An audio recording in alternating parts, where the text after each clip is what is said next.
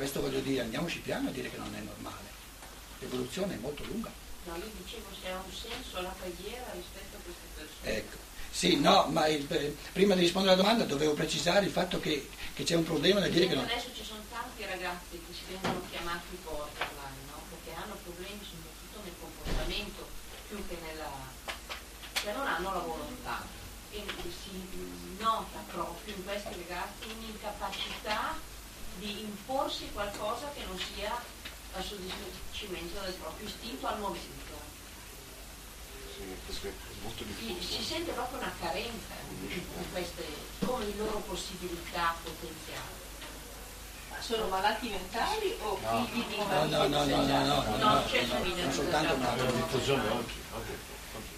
Il, il problema è che eh, l'umanità è un organismo unico. L'umanità è un organismo unico.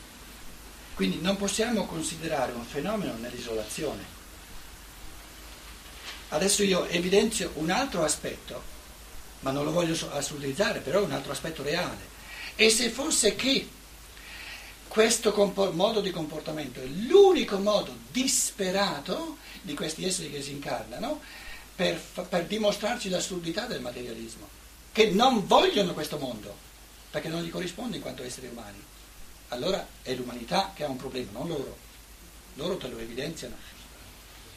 Quindi il problema è complesso, non è soltanto di dire che in loro c'è qualcosa che non va. Dobbiamo sempre guardare a tutta l'umanità, all'insieme dell'umanità, perché siamo un organismo. Cioè uno spirito che si incarna nel mondo di oggi e che vorrebbe dare un contributo a svegliare gli uomini da questo, da questo, da questo assoluto non senso del materialismo, come, che, come fa? Che, a che cosa deve ricorrere?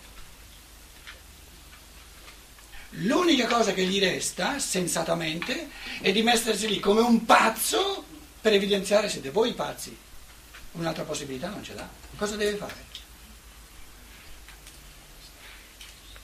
Perché sono spiriti che si incarnano ben sapendo cosa vogliono fare. Eh? L'interpretazione che dice sono smidollati, non vogliono, è un'interpretazione nostra, Andiamoci piano, andiamoci piano. È, è, troppo, è, troppo, semplificata la cosa di dire no, è uno smidollato. Non è così semplice la cosa. Perché il problema è di chiederci come, come portiamo noi in quanto cultura questa pianta no, è, è, cresce sul nostro terreno. La mia domanda però era, ha un senso pregare per gli altri o no? Ecco, a questo punto qui, no? Allora, o preghiamo per tutto l'organismo dell'umanità o non preghiamo per nessuno. Questa è la, prim- la prima risposta. Adesso, certo, la preghiera per il genere umano, perché se migliora l'umanità, eh, miglioreranno anche le condizioni per questi esseri umani. Volevo soltanto allargare un pochino la prospettiva. Adesso a questo punto qui ti devo chiedere cosa intendi per preghiera.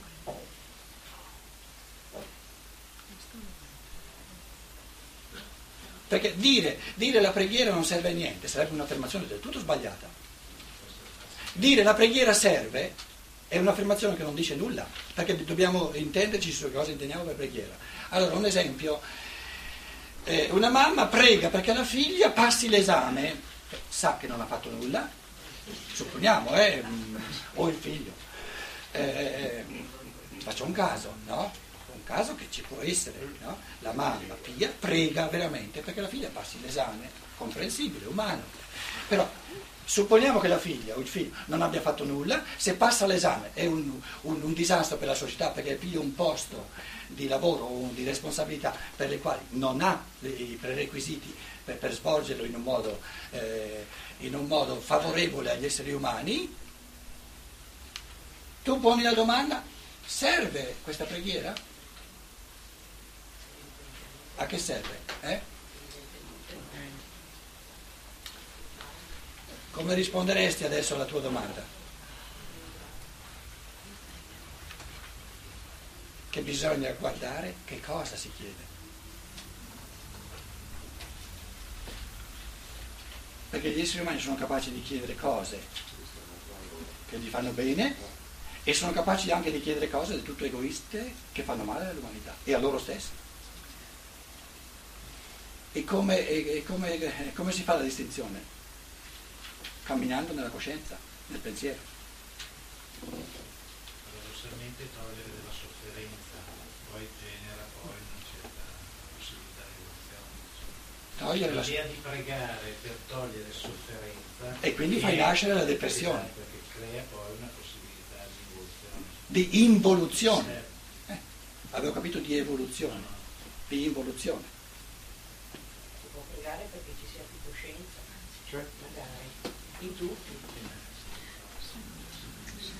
il Cristo ti dice, eh, Cristo ti dice, se tu vuoi che ci sia più coscienza e preghi perché ci sia, fai di tutto perché non ci sia. Perché il più di coscienza non si crea pregando, lui smette di pregare, perché il più di coscienza si crea facendolo, non pregando. Voglio dire, se noi vogliamo, se noi vogliamo che gli esseri umani camminino, facciano dei passi in avanti nel loro pensiero, e supponiamoci, diciamo, le conferenze di un Rudolf Steiner sono esemplari proprio per questo- questa possibilità di cammino. A che mi serve che io prego che gli esseri umani camminino nel loro pensiero, però nessuno legge eh, le cose che li fanno camminare nel pensiero? A che serve questa preghiera? Via con la preghiera e facciamolo?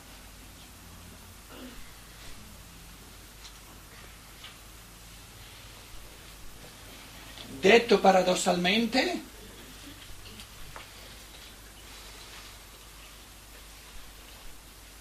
detto paradossalmente, la preghiera è l'esercizio dei pigri che pregano di ricevere ciò che non vogliono fare. Beh, possono fare l'uno e Io ho l'altro. avvertito che lo dicevo paradossalmente, quindi le- i paradossi non vanno assolutizzati, servono nella misura in cui sono una provocazione a pensare. Però eh, se voi siete, se siamo onesti dobbiamo dire che l'80, il 90% del, del pregare è un poltrire. Perché se io le faccio le cose, che- a che mi serve pregare? E il Cristo lo dice, smetterò di pregare per voi. Lo dice qui. Perché non, non, non aveva più il diritto di farvi poltrire. Pieghiamoci sulle maniche e avverrà quello che vogliamo. Perché te ce l'avevi ancora giù le maniche? Sì, sì. Com'è? Non parlo per me. Eh, eh, quelle degli altri non sai se sono su o se sono giù. Se fossero già tutte su saremmo già arrivati comunque, eh. per cui presumere che siano giù non è sbagliato. Cosa voglio dire? Eh, non era, non era un... eh, eh, non era un, un- un contraddire, eh? era soltanto un- un intento mio di dare un contributo positivo, cioè che la preghiera è stata veramente usata eh, a, a enormi livelli per, per poltrire. Questo è un fatto. Che poi ci sia un altro modo di capire la preghiera, questo senz'altro, eh, ogni parola semantica, ogni parola ha tante aree semantiche. Però in, eh, se noi adesso prendiamo l'evoluzione del cattolicesimo, la preghiera per il bambino va benissimo, il bambino deve vivere di preghiera. E quello che tu intendevi pregare per un altro, tu lo intendevi di sicuro nel senso positivo, cioè di, di augurare all'altro e chiedermi cosa posso fare per dare un mio contributo all'altro, ma senz'altro, ma è- è- cioè la tua domanda comprendeva possiamo influirci a vicenda, certo che lo possiamo. E io dicevo, non sottovalutiamo l'altro lato della preghiera, nella nostra cultura enormemente vistoso, di assoluta poltroneria. Non lo sottovalutiamo, altrimenti i risultati non sarebbero così, così disastrosi. Che aspettandoci tutto dal Padre Eterno e dalla grazia divina non si è fatto nulla finora. Dov'è che si è preso in mano il pensiero per, per- per- per cominciare a pensare con la testa propria? Dov'è? Vede- Vedevamo ieri, oggi, che co- cose fondamentali, proprio assunti fondamentali che andrebbero capiti, insomma, abbastanza presto nella vita, ancora non ci siamo. E se abbiamo, e se abbiamo un tipo di, di, di, autorità religiosa che continua a dire eh, risolvi i problemi pregando, andiamo a rotoli. E la persona adulta non risolve i problemi pregando, facendo la preghierina, intesa in un certo senso naturalmente. L'interpretazione della frase che abbiamo fatto prima, insomma, che qualsiasi cosa chiederete nel nome del Dio, nel mio nome, l'interpretazione degli evangelici americani è di chiedere al Padre nel nome di Gesù, cioè dammi questo, fammi quello nel nome di Gesù, cioè che poi che senso ha? Perché devo chiedere nel nome di Gesù? Perciò abbiamo distinto tra un chiedere che è molto più attivo e un pregare, abbiamo distinto, visto che il linguaggio ci dà queste, queste. E vi dicevo che il greco Anche gioca per- proprio su, per- per su aree semantiche del linguaggio diverso, dove lui dice continuerete a pregare, usa aitein, e dove dice smetterò di pregare, usa erain, eroteso, uk eroteso, quello smetterò. Quindi c'è un tipo di chiedere che continua e c'è un tipo di preghiera che deve smettere, deve, deve- deve finire, se no eh, l'essere umano resta bambino. chiedere una grande pioggia, per esempio, dopo un periodo di siccità, e chiedere al padre, in questo caso, è legittimo. Analizziamo questa cosa, lo dici troppo alla svelta è legittimo. Oh, è- Sta attento, se lui aspetta un'altra settimana a far piovere, fa qualcosa di illegittimo, perché tu dici sarebbe legittimo se facesse piovere adesso. Come fai a saperlo? No, è legittimo chiedere, ha detto lui. No, no, sta attento. Che significa è legittimo chiedere? È giusto. È legittimo che i bambini chiedano? Certo, è legittimo, unter der Voraussetzung, presupposto che siano bambini. Che vuol dire legittimo chiedere? Che vuol dire? nel senso che il singolo non ha la possibilità di far piovere, E allora? allora si rivolge al padre, invocando no, no, no, no, no, no, sta attento, sta attento. Il Cristo dice, no, il Cristo dice, perché se il Cristo, se il Cristo intervenisse, allora deve piovere. Sono 40 giorni di siccità, va bene? O è meglio per gli esseri umani in questa zona che continuino altri 10 giorni, o è meglio che adesso smettano. Se è meglio che smettano i 40 giorni, piove. Per il Padre Eterno ce l'hai in mano le redini del piovere e non piovere. Se invece non continua a non piovere è perché è meglio per gli esseri umani che continui la siccità. E tu gli chiedi no, fallo terminare.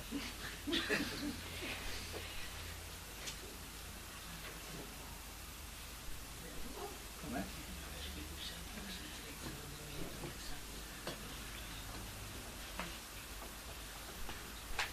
Elia, il fenomeno di Elia che hai affrontato, il centro del fenomeno Elia. Mi hai detto prima che hai letto eh, Maschere di Dio, volti dell'uomo, ecco. Elia non diceva preghiamo, preghiamo, preghiamo perché la siccità termini. Diceva questa siccità più dura a lungo e più genera forze di resistenza nel Dio e di fedeltà.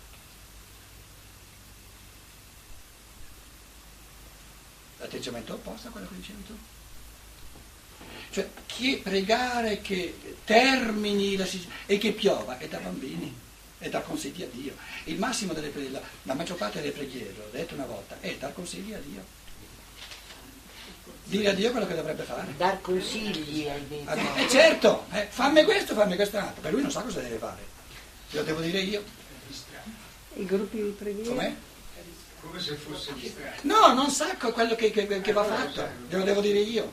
Lui pensa che sia meglio altri cinque giorni di siccità, ma deve, deve sentire da me che invece è meglio che adesso piova, perché lui non lo sa cosa è meglio. E quello dall'altra parte della strada che chiede invece Certo, che, certo. che continui la siccità. Certo, certo. Perché quello c'ha l'uva e magari l'uva ha bisogno di altri cinque giorni di sole. fatto Dio creatore pensante, noi lo usiamo. Ma possibile mai che questo Padre eterno questo Padre Eterno sia così a corto, di, a corto di, di, di, intuizione, sia così, e non sia capace di vedere che lì c'è uno stecconato fra i due campi, fa piovere qui, fa il sole di là, ma non c'è ancora arrivato. E dicono che è onnipotente. Ma altro che ha bisogno dei nostri consigli, andiamo noi a fare il Padre Eterno, lo facciamo meglio, no? Perché noi ci siamo già arrivati, lì ci vuole la pioggia, qui ci vuole il sole. Dicevo, la struttura interiore, mentale, della maggior parte di ciò che noi chiamiamo preghiera, non voglio essere assoluto, è questa. Ritenersi più intelligenti del Padre Eterno, sapere meglio di Lui cosa va fatto e dire ti prego, ti prego, ti prego,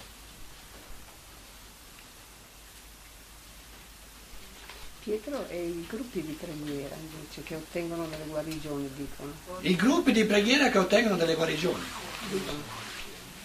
Il tuo pensiero.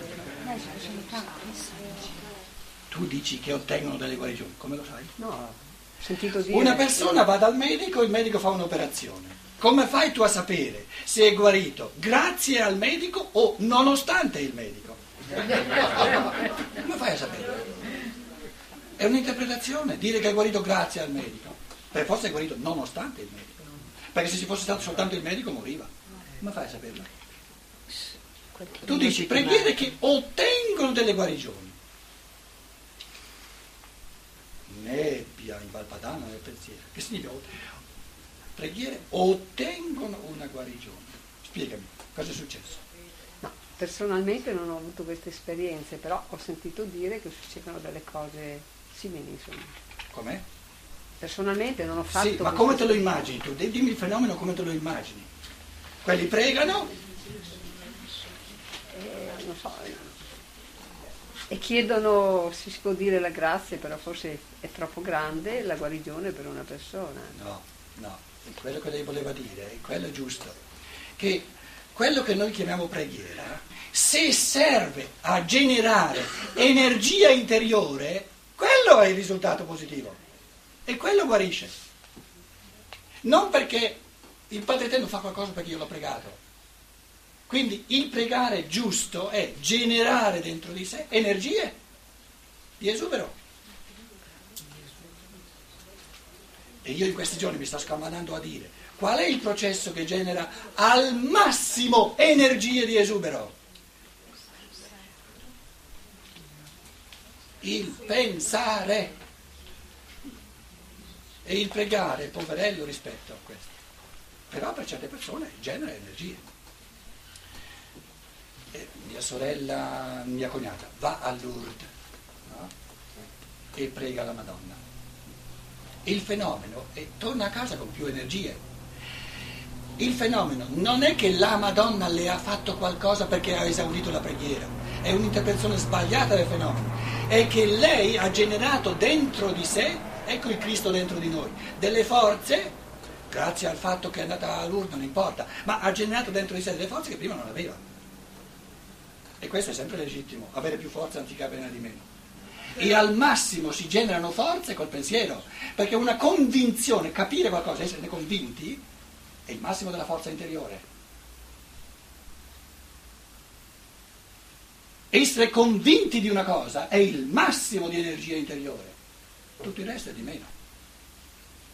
Scusami Pietro, ma non è quello che diceva Gesù, la tua fede ti ha salvato, non io ho fatto il miracolo, la tua fede, eh. sei tu, sei tu. È quello che eh, prendete uno, uno, una delle affermazioni fondamentali di Sinod. La tua pistis ti ha salvato, non io da fuori.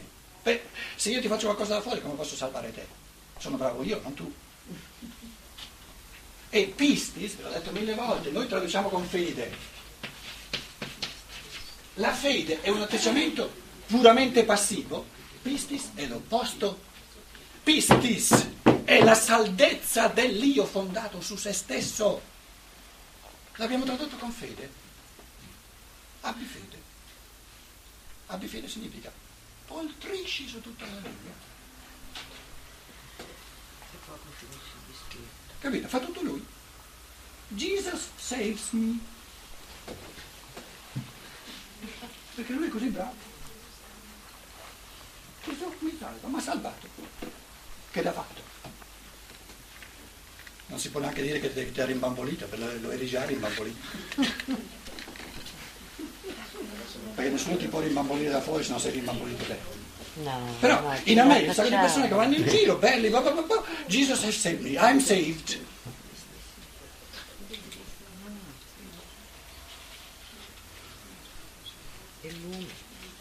Che cosa vuol dire I'm saved? Qui niente, zero. L'unica cosa che vi salva è che ora è da pranzo. T'ho detto. Però non sono io a salvarvi, eh, sono i vostri denti.